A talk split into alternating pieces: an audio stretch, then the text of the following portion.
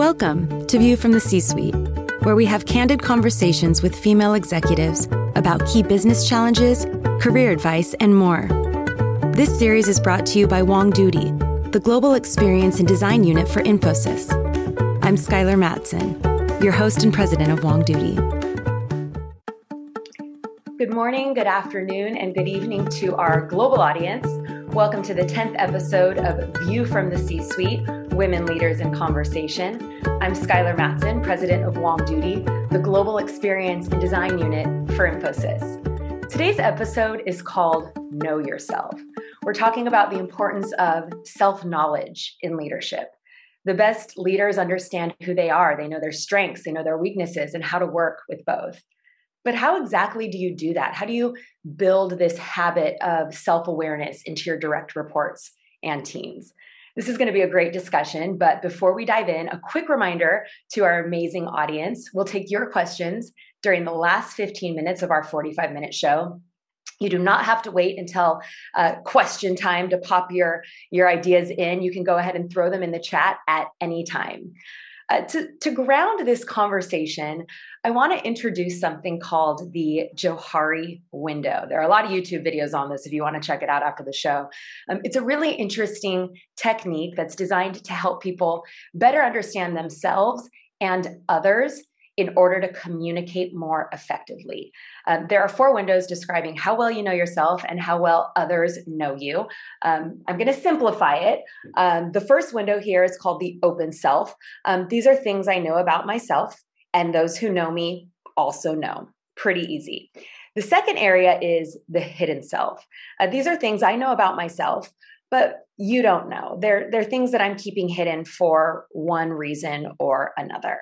Um, the third area is the blind self. It's opposite of the, the hidden self. So there are things I don't know about myself, but they're apparent to others. They, they might be apparent to my team, people I work with. Um, that hidden self, or excuse me, that blind self can be reduced by seeking feedback from others.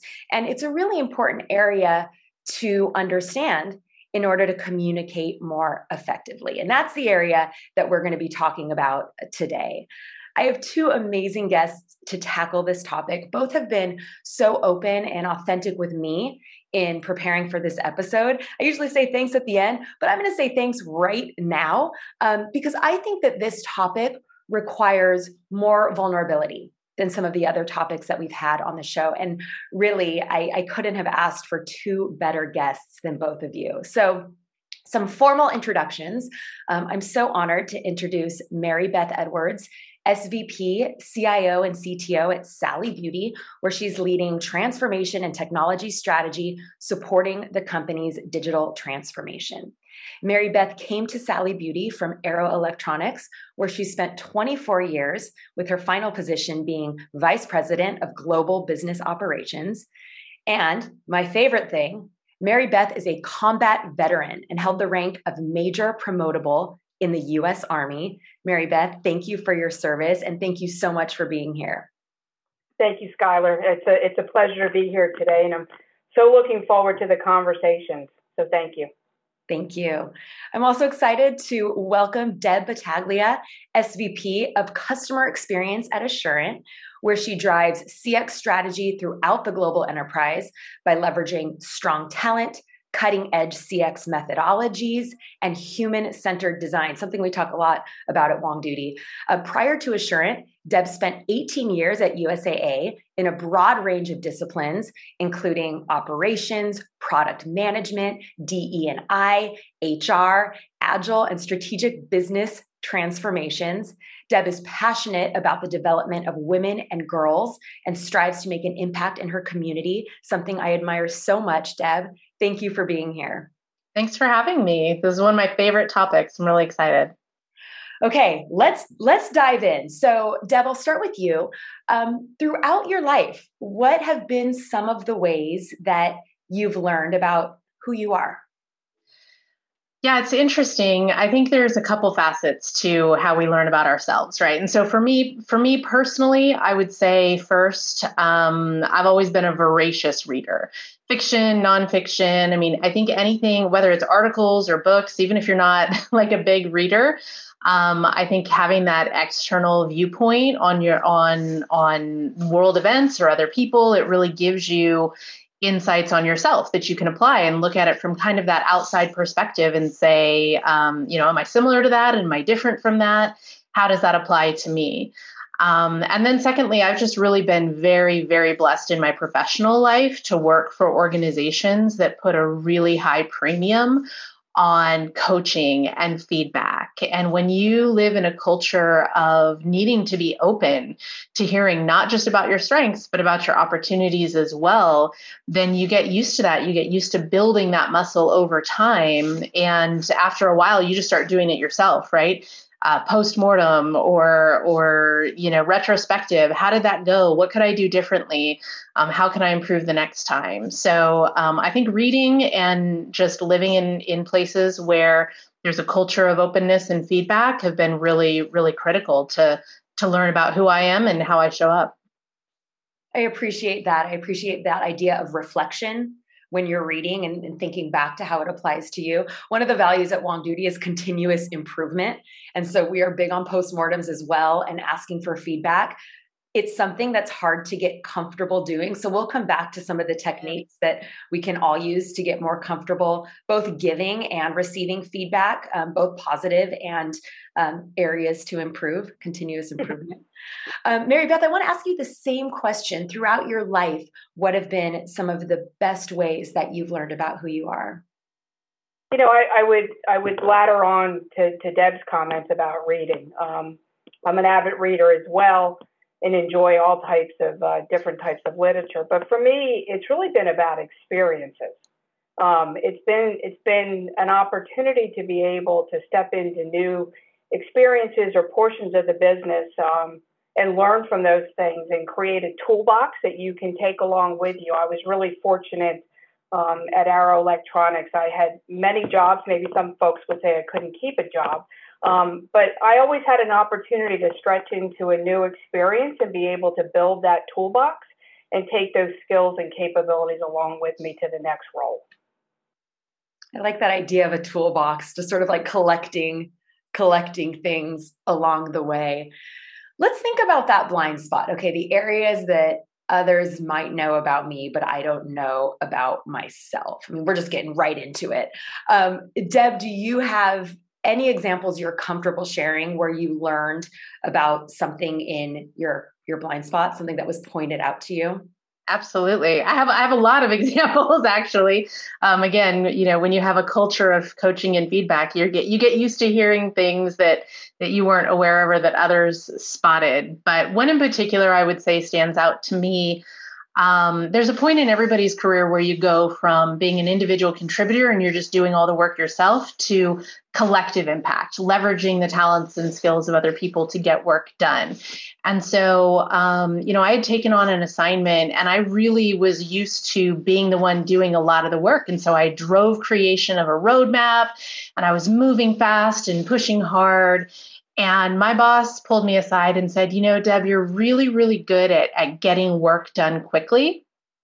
But in this case, I really need you to slow down because you have to slow down in order to include others, right? Speed is good, but not everybody moves at the same pace. And so be aware of yourself and the fact that you might be moving too fast for other people to kind of latch on and be aligned and take the time to explain to them here's what here's here's the vision here's a long-term um, you know impact of what we're trying to do so that they can be as engaged and involved as you so that what you create collectively is better than what any one person could have done individually and what was it like when you heard that feedback well, there's a part of you that wants to go, oh, the, you know, gosh, I missed the mark. I feel terrible, right? A defensiveness almost. Um, but another part recognizes the truth in that feedback. And I'm thankful, really thankful, because those those conversations are not easy to have. And um, for a leader to take time out and give you that feedback, it's an investment. They care, they care about me, they care about my success. And so you recognize the truth in it. And then it's like, okay, so I can do that. Let me shift my approach and do something different. And was it a difficult shift to be like, slow down, bring others along, not individual contributor, yes. collective impact. I like that phrase a lot, collective impact. Was, was that a shift that was was difficult? Did you have to constantly remind yourself? constantly especially in the first few years but again practice makes perfect right so so i feel like now 10 years later it's something that i excel at but when i first started doing it man it's clunky it's clumsy what do you mean I have to slow down? That means I'm not going to deliver right on time, right? And and so um, you know, getting the buy-in of why am I getting this feedback? What's important about it? Why is it important that I apply it? Uh, so that you can, you know, repetition and habit and build that in um, daily reminders. Use my calendar, right? Uh, who did you talk to today to make sure that that I slowed down? Yep. So having self awareness is one thing, but I think being open and sharing that knowledge with others is is something else and we all have to make decisions about how much we're going to reveal about ourselves at work i mean i think when i first started i had my professional self and then my outside of work self. And as time has gone on i've personally felt more comfortable sharing. I think our incoming employees there's a different there's sort of a generational shift where there's an expectation as leaders to be more open and and that takes a little bit of of getting used to. Um, mary beth i'm interested to know if you have general guidelines for yourself about what you'll reveal to your team? Are there things that you don't want to talk about um, things that you're very open about and has that changed throughout your career? Wow that that's a that's a big question skylar so i'm going to try to put it into some some sizable um, sizable bites if you will. I do agree with you completely that I think culture has changed in terms of what um, what your teams and what your team members expect in a leader. In terms of they want to know who you are as an individual, they want to know who you are as a human, um, they want to know what you stand for, they want to be able to relate to you. Um, I think the pandemic has made that even more important that you're relatable to people, that they can they can connect with you. I mean, connecting virtually is different than connecting in person, right? You miss so many of the clues.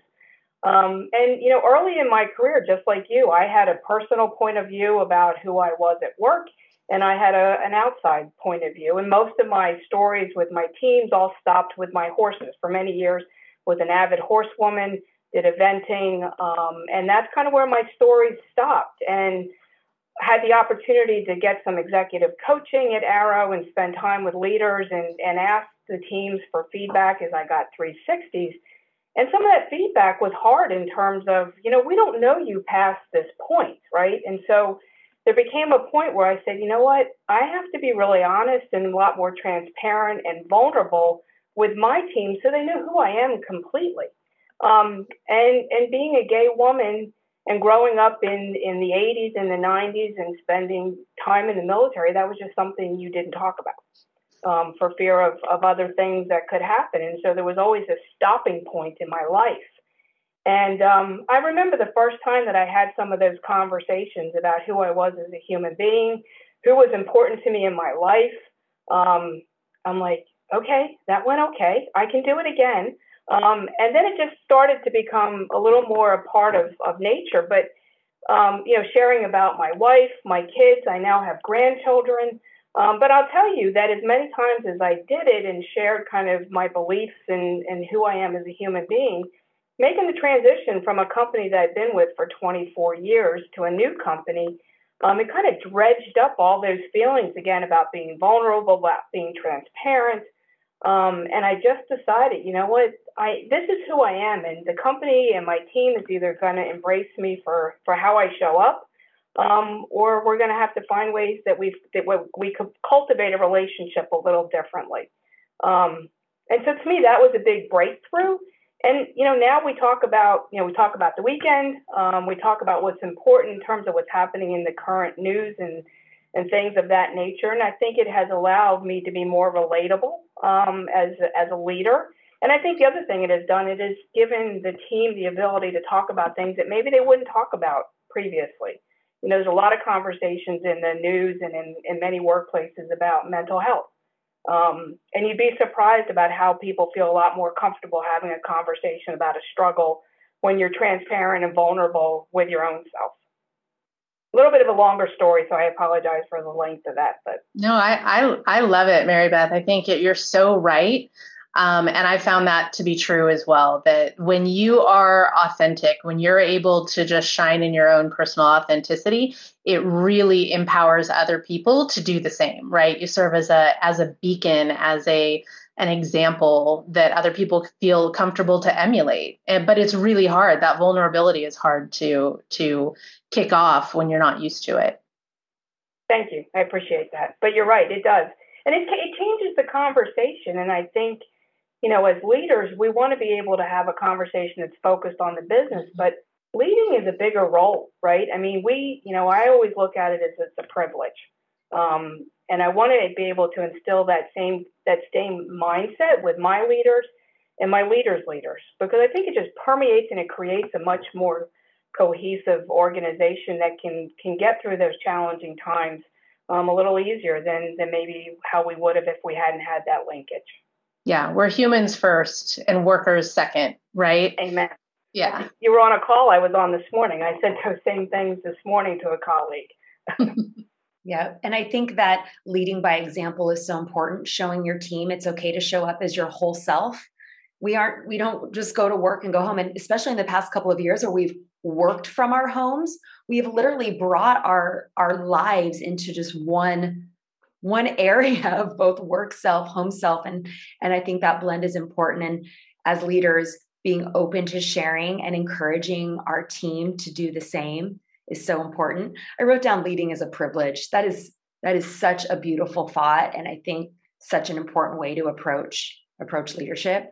So speaking of the pandemic and being home, I mean there were so many stresses that have come with it and continue to come to come with it.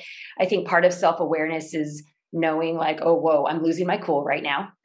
I'm going to need to check myself, like take a deep breath. This isn't how I want to show up for my team. But that's not always easy.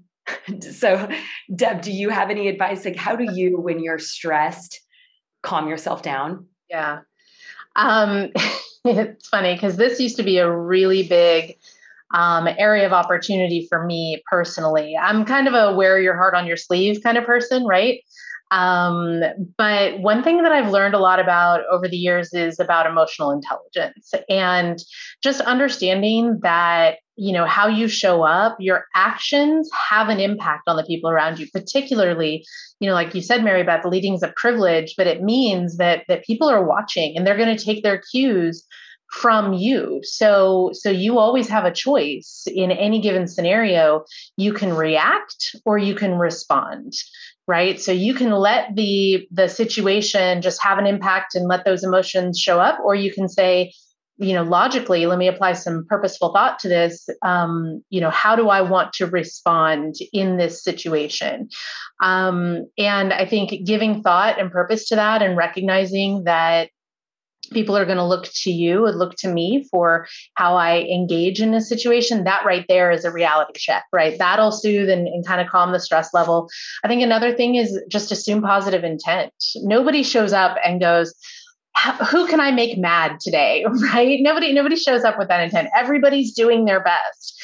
It's just when you run into a situation where you miss each other in conversation, or you know, there's misaligned priorities, or there's something that's in the way of that. Just assume positive intent. Assume the other person is doing the best they can, and um, and and that kind of tends to bring it down. Um, and then lastly is just perspective, right? The vast majority, there are some people, first responders, military, whose jobs are literally life and death. But for the vast majority of us, it's not, right? There's almost nothing that's going to happen in a corporate environment on a day-to-day basis that that can't be fixed or undone if if a mistake gets made or something like that. It's important work, but it's usually not so much that that we need to sacrifice our emotional health or physical health because of it right? I like to remind my team this is insurance not congress. Like it's it's all going to be okay right? Yeah we would we would joke at Wong Doody it's only advertising it's not brain surgery. And exactly. then we had a hospital as a client and it actually was advertising for brain surgery so actually sometimes it is brain surgery. Sometimes it is yeah. Sometimes it is. You know i I, I, do feel a little bit of a conflict of this, you know, bring your authentic self to work and, and show up as who you are and be honest about how you feel. And then as leaders, you know, everyone's looking to you. Like before I walk through that office door, I'm going to take a deep breath and I'm going to I'm going to put a smile on my face because I'm lucky to be here and I'm happy to be here.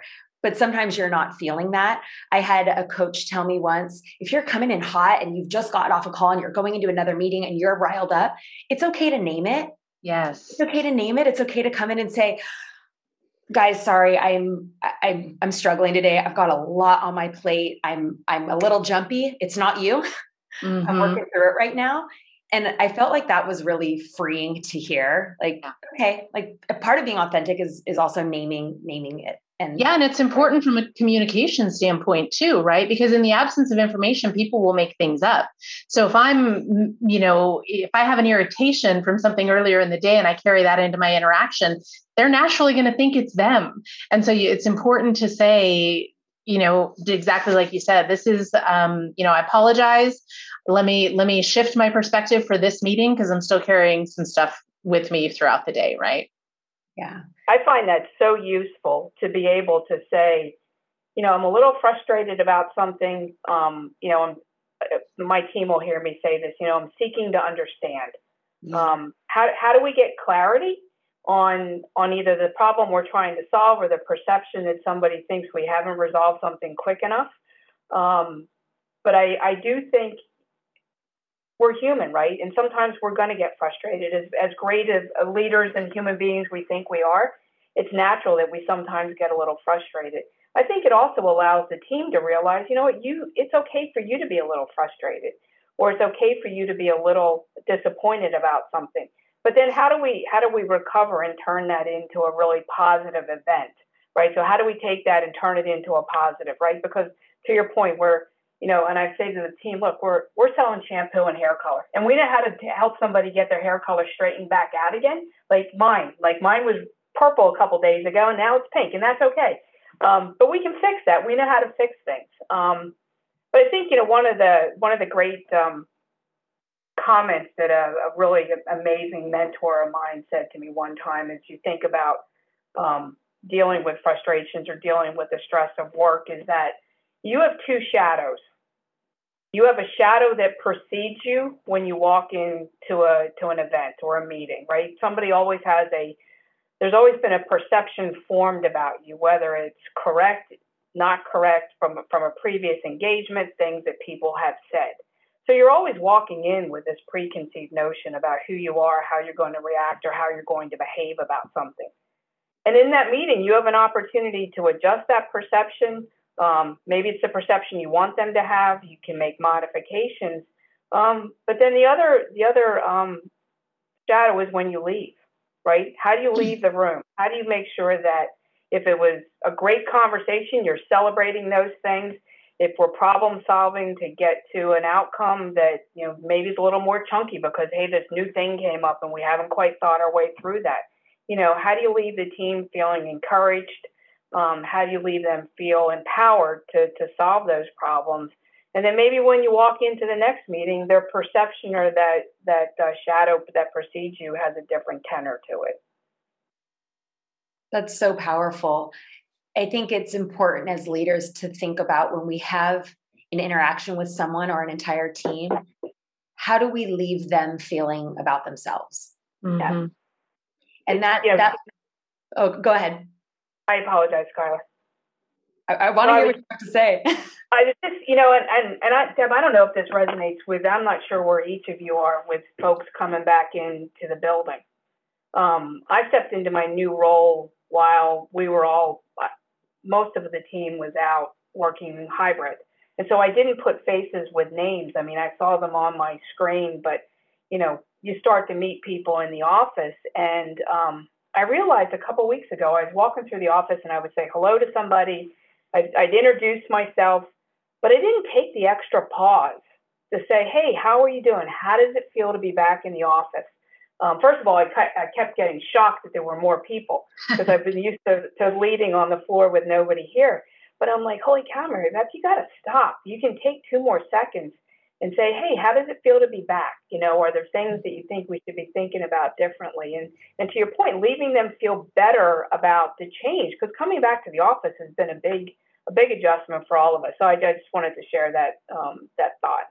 Yeah, no, that that human connection I think is is so important, right? That, I mean, people need people. Uh, solitary confinement is a punishment in every culture in the world. So these two years have been really tough on connection, human connection with other people, whether it's in the the workplace or in our social lives. And so um, you know, just that that and that's an important facet, not just of leadership, but just in general in your life, right? How are you building that tribe around you, whether it's coworkers, whether it's peers or leaders or employees or friends or family, um, to to enrich your life and to be that outlet that that you can. You know, we were talking about the the pressures. That's the stress relief valve. Having that community around you that you can um, that can comfort you. Right. Thinking about this hybrid environment, do you think it's been more difficult to share feedback about blind spots when you are not in the same room? Have there been any techniques, maybe the same techniques you'd use in person when you want to share something with someone about an area that they can improve and do it in a way that doesn't deflate them but maybe inspires them to to try a different approach I think I think there's there's pros and cons, right? I mean, on the con side, I would say not being able to see people in person and see them as frequently reduces your um, the frequency that you see the behaviors you're trying to coach to right? So you're going on a little bit more limited information. On the other hand i think tough conversations are actually easier when you can create space right? That you can give somebody an exit plan. If i if i want to give you some really tough feedback, then I want to give you time to marinate on it, right? And if we're in person, you may feel the need to respond right away. But if we're over a Zoom call, I can say, look, I want to give you this information, but then I want to touch base with you again tomorrow to just see, you know, how you're feeling about it and and what your thoughts are. Um, so I think I think there's pros and pros and cons like anything else. Mm, I like that, giving someone space to sort of reflect, mm-hmm. reflect again, and then respond. You know, I think many folks probably engaging here are going, great, yeah, you're sitting in the C suite and you're giving feedback to your team. You know, how do I how do I give feedback to my boss or a manager who doesn't notice something in their blind spot? And how do I talk to my manager about how they are more effective with me? Um, Mary Beth, have you been in a situation where you've had to sort of manage up and needed to give feedback up? And do you have any advice for that? Yeah, there there there's been a couple of a couple of occasions, and you know I think there there's always a piece of okay, I I really feel like I need to say this, but let me let me take the breath and make sure that I'm saying it with the intent in which I which I meant I mean it. Um, and I think having the relationship with your boss is is an important way to be able to do that, right? Um, but I had an amazing um, boss at my other company who was so uber smart I mean, he was he was a data driven individual. Um, statistics and, and data and numbers was his thing, and that's the way he viewed the world, and that's the way he looked at our piece of the business. Um, but I could see sometimes when he would be trying to share those insights with folks that maybe were um, either a peer to me or potentially a little bit, um, uh, you know, a, a director or so below, they just weren't grasping it. Um, and then there would be confusion in terms of what the ask was. There would be some confusion in terms of what the deliverable was going to be, and then that created some friction. Um, and so we, I, you know, we had a conversation, and I said, I know your intent is to always share what's most important to you, and you're trying to get us, the whole team, to look at things with data data driven decisions um, and help us be more informed on on why we're making a decision, but there's there's some of the team members just are struggling a little bit with the language or the concepts. And i'm like i was like t- I took a breath after i said it. I'm like okay this could not be a good outcome. Um, and he said you know he, he mulled it over for a little bit and he said you know i, I appreciate that you had um, the confidence to tell me that.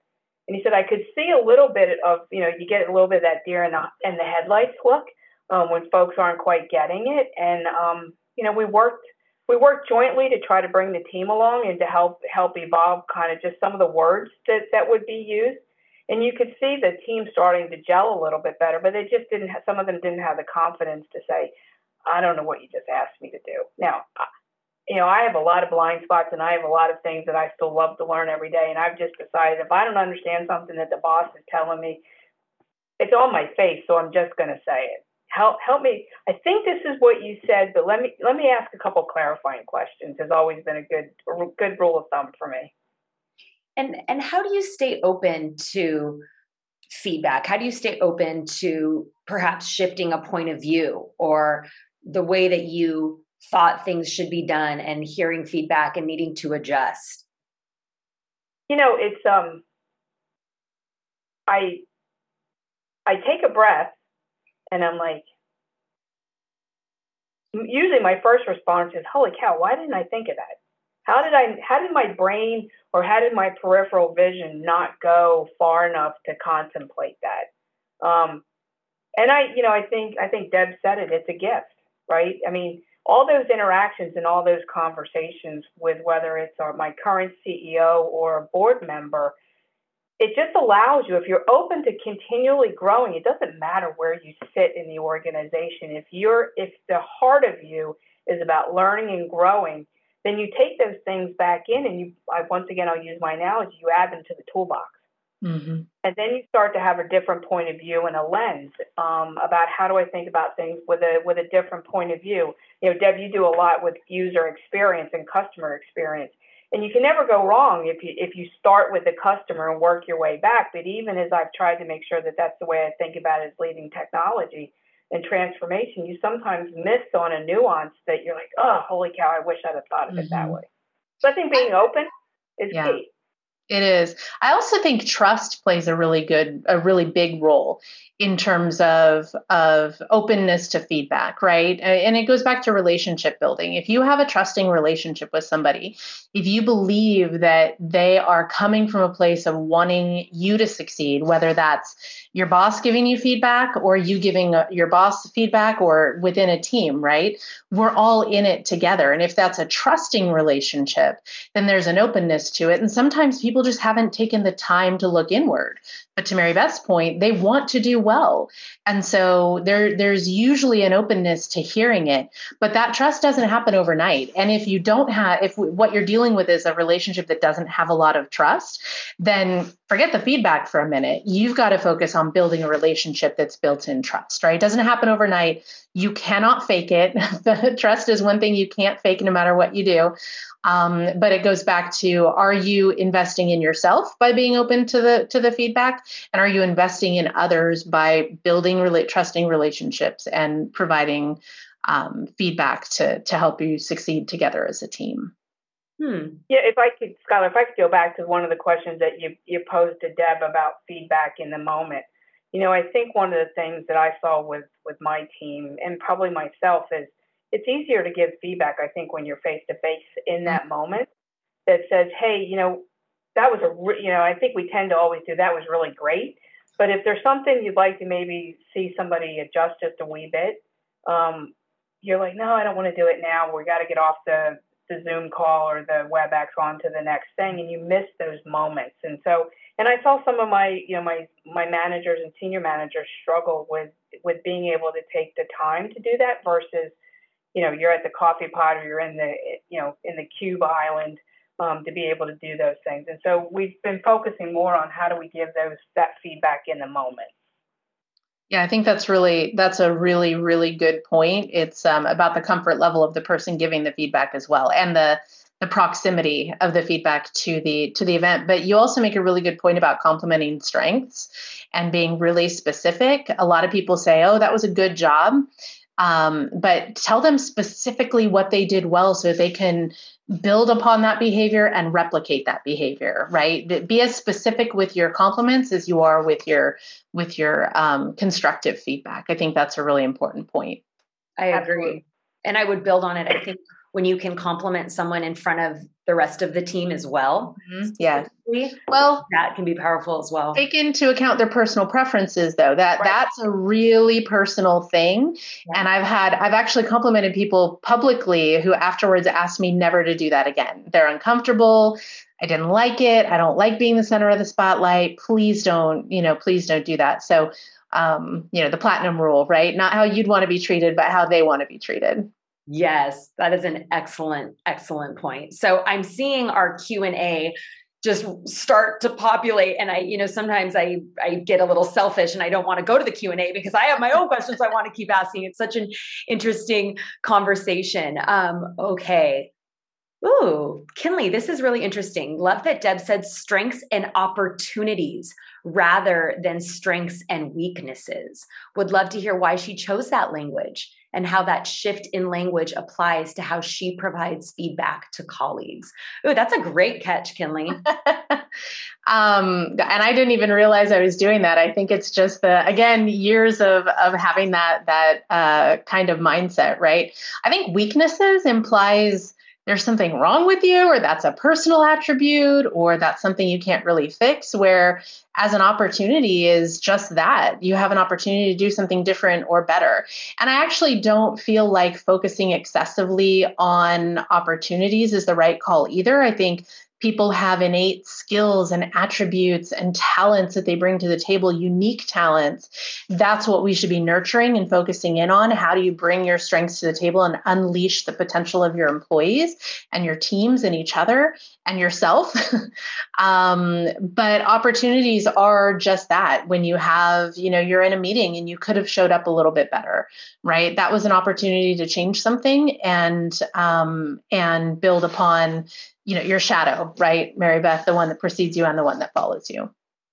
If can i if i could add on to i think your comment about the different strengths and opportunities. You know when when you at least for me when i look at a team that, that i'm either building or cult, cultivating or growing you know i think it's important to really look at all those different strengths.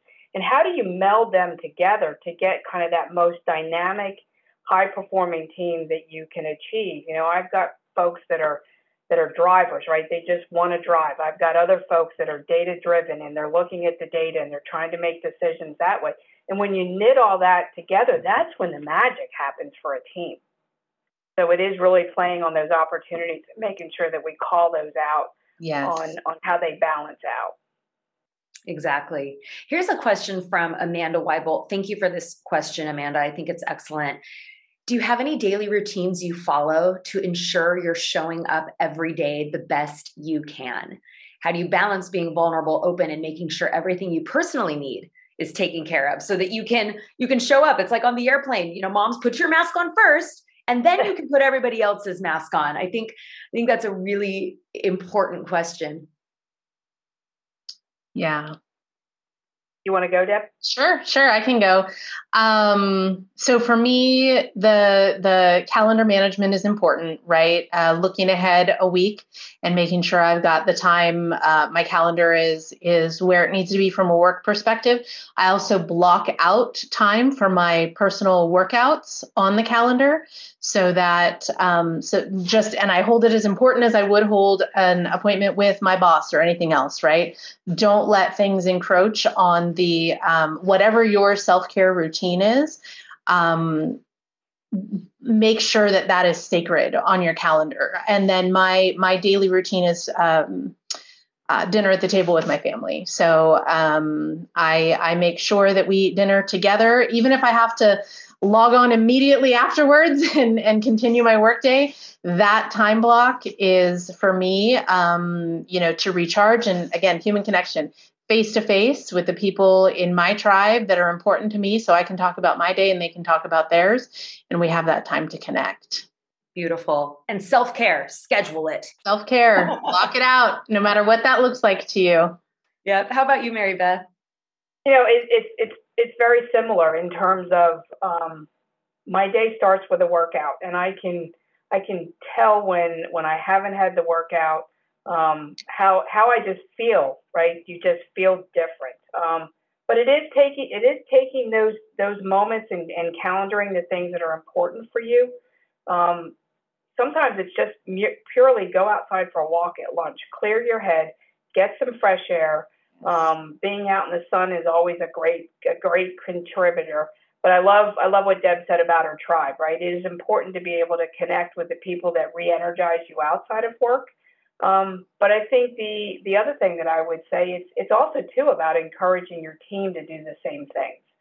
Um, we have, you know, I think as as we all were driving through COVID and trying to make sure that businesses could continue to operate and thrive, we probably got a little more. We encroached a little more on the lunch mm-hmm. hour. We encroached on the the later evening meetings.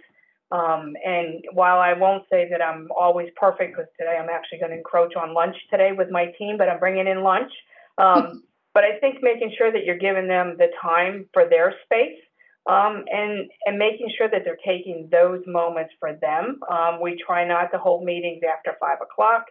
Um, and on Fridays, we really try to say, look, we're unless there's something urgent, I want you to focus from three on on the things that are important to you, and whether something is important outside of the office or here, you should be able to go take care of those things. Um, you know, our days don't necessarily start and stop at nine to five, and they bleed into the weekend. And so, if you've got something that's important, you have to take care of you.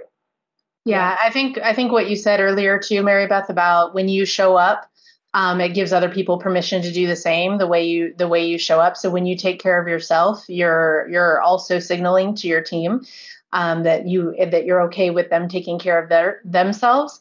Um, I would build on that and say that you know not everybody's in an exempt role. and a lot of people are hourly employees and they're very scheduled and you know i spent um, four years on the front lines as a frontline agent and that's you know takes an emotional toll and it's a really really hard job so even then you have to hold your breaks sacred and you have to you know make sure that if you are an empl- hourly employer you're uh, leading hourly employees that you're being really really mindful of what happens during those hours and that you're creating the space to relax recharge and reconnect outside of those hours. Um, and that during those hours it is again that that that trusting relationship and that feedback and that we're all in it for the team's success that becomes even more important yeah. Yeah i love that call out and thanks for grounding me back on that thought about our hourly employees. They are on the front line mm-hmm. and um, got to make sure you're giving them the time to do the same things even if they if they clock in differently than the rest of us. So it's an amazing call out. One of the things that I'm still working on is mm. if I'm on PTO, not calling into that meeting because it's signaling to my team that I'm expecting people to call into meetings, yes. Or even though I want to catch up on the week and maybe do a little bit of work on a Sunday, I don't need to send these emails out on a Sunday. I can wait until Monday morning because then again, I'm also indicating that that's the expectation. And I think creating that space for people to disconnect and showing them that you are too is important. There's a great question here from Erin. I want to squeeze it in. She says, I love that both of you are working to flip the priority of people first, worker second, the human, start with the human. Uh, it starts with the leader. But what are some initial next steps that anyone can start to do to bring that culture into their work environment? I think just be vulnerable. Be be share about yourself. Um, you know, I think people think there's a risk in that. I also think that the the dialogue is shifting uh, with kind of the incoming generation of workers um, you know my kids and and the the younger teams that i lead are so much more comfortable sharing about themselves sometimes to an excess right so there's a limit on there's a guardrail on that um, but if you just be the model? And you know i've re- i've started talking about my daughter's struggles with mental health um, because so many people struggle with mental health. And for me, it's been an extremely difficult personal journey. And inevitably, whenever I have that conversation, whenever I speak about it publicly, at least one person and usually more reach out to me and say, Thank you so much, because I feel like I can't really talk about that. And then you get out on a public platform and you say it, and it's like, Oh, wow, so many people are dealing with that, right? So just just start sharing just start putting stuff out into the world that's unique and genuine to who you are. I love I love what you just said about the mental health piece, and I, I mentioned it earlier. Huge. You know, I think the more that that we start to talk about different things that for many years may have been taboo or people weren't comfortable sharing those types of, of conversations. And, and certainly you have to judge the reaction of the others. And if you're comfortable in the conversation and they see that you're comfortable in it, um, they'll they'll start to decide how do they want to share things that potentially they haven't shared in the past. And it connects us as human beings. I think it goes back to we are human beings first, and then we are leaders, or we are workers, or we are those other things uh, secondly. But it's um, the the human uh, dimension to it and the mental health is so key.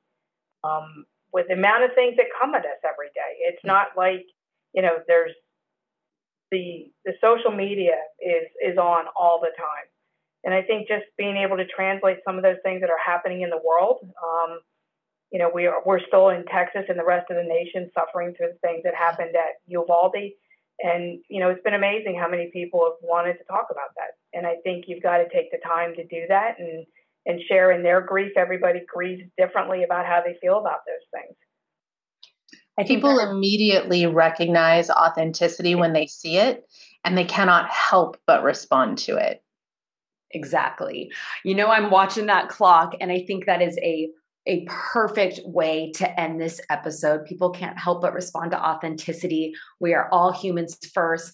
I'm walking away with thoughts like assume positive intent, seek to understand, slow down and take a breath. That is a personal reminder to myself. Thank you both so much. I couldn't have dreamed of two better guests to tackle this really important topic with. Thank you to this audience. You have asked such important questions. You've driven the conversation in a really great direction. I'm so grateful. That is a wrap on View from the C Suite, episode 10. Thank you so much for joining us. And I look forward to seeing you next month when the conversation continues. To find out more about Wong Doody's work transforming businesses through human experience, go to wongdoody.com. If you're a woman in the C suite and would like to be a guest on this show, please reach out to me at womenleaders at wongdoody.com.